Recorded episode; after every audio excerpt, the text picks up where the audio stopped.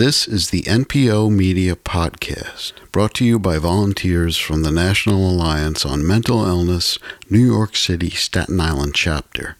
Together with Five Flags Company Incorporated, we bring you Michael's story. Hey, my name is Michael, and I'm sober about six years. To let you know a little bit about myself, I grew up in an alcoholic home, and my mother and father were alcoholics. My first drink was at 13 at a family party, and ever since then, I fell in love with the effect that drugs and alcohol gave me. I felt looser, happy, laughing all the time, more confident, fearless, smarter. I mean, growing up, I never felt comfortable in my own skin, so this seemed like the right answer.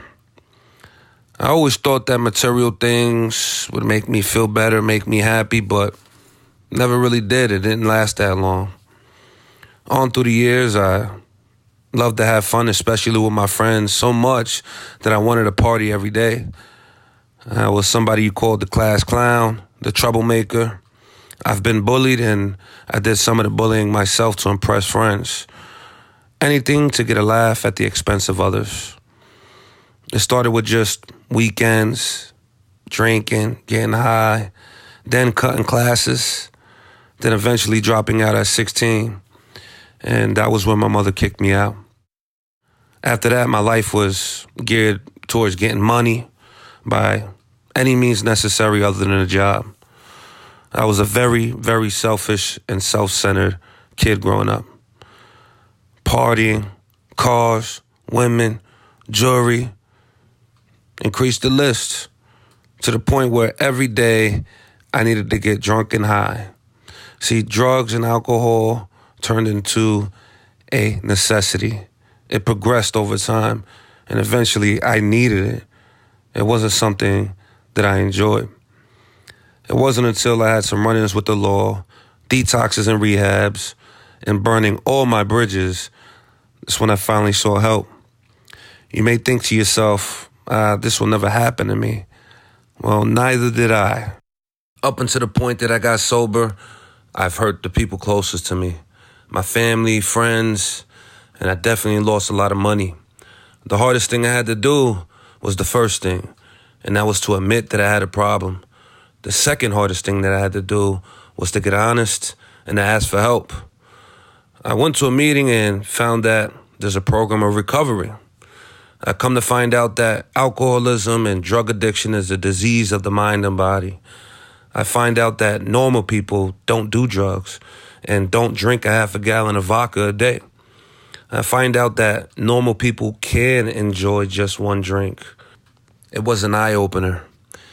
Through honesty, humility, and willingness, I'm living a sober way of life today, beyond my wildest dreams. See, the real world can be a very, very dark place, and the party eventually ends. You may not think that you have a problem, but you may have a friend or family member who does.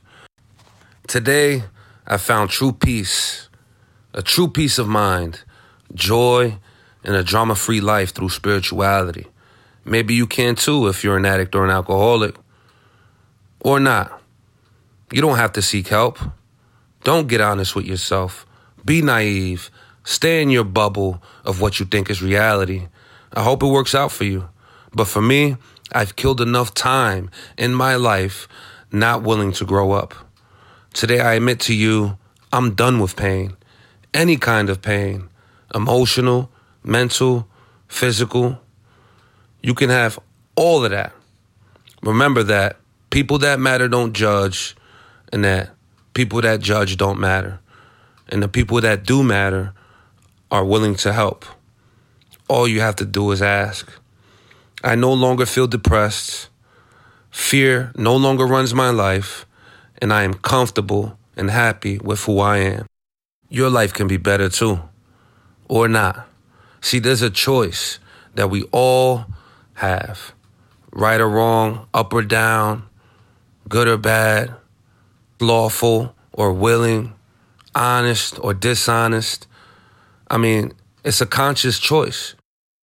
See, it's easy not to care, Nobody has to care. It's harder to care. It's harder to be a person of integrity. But no pain, no gain. I wish you all the best of luck. God bless.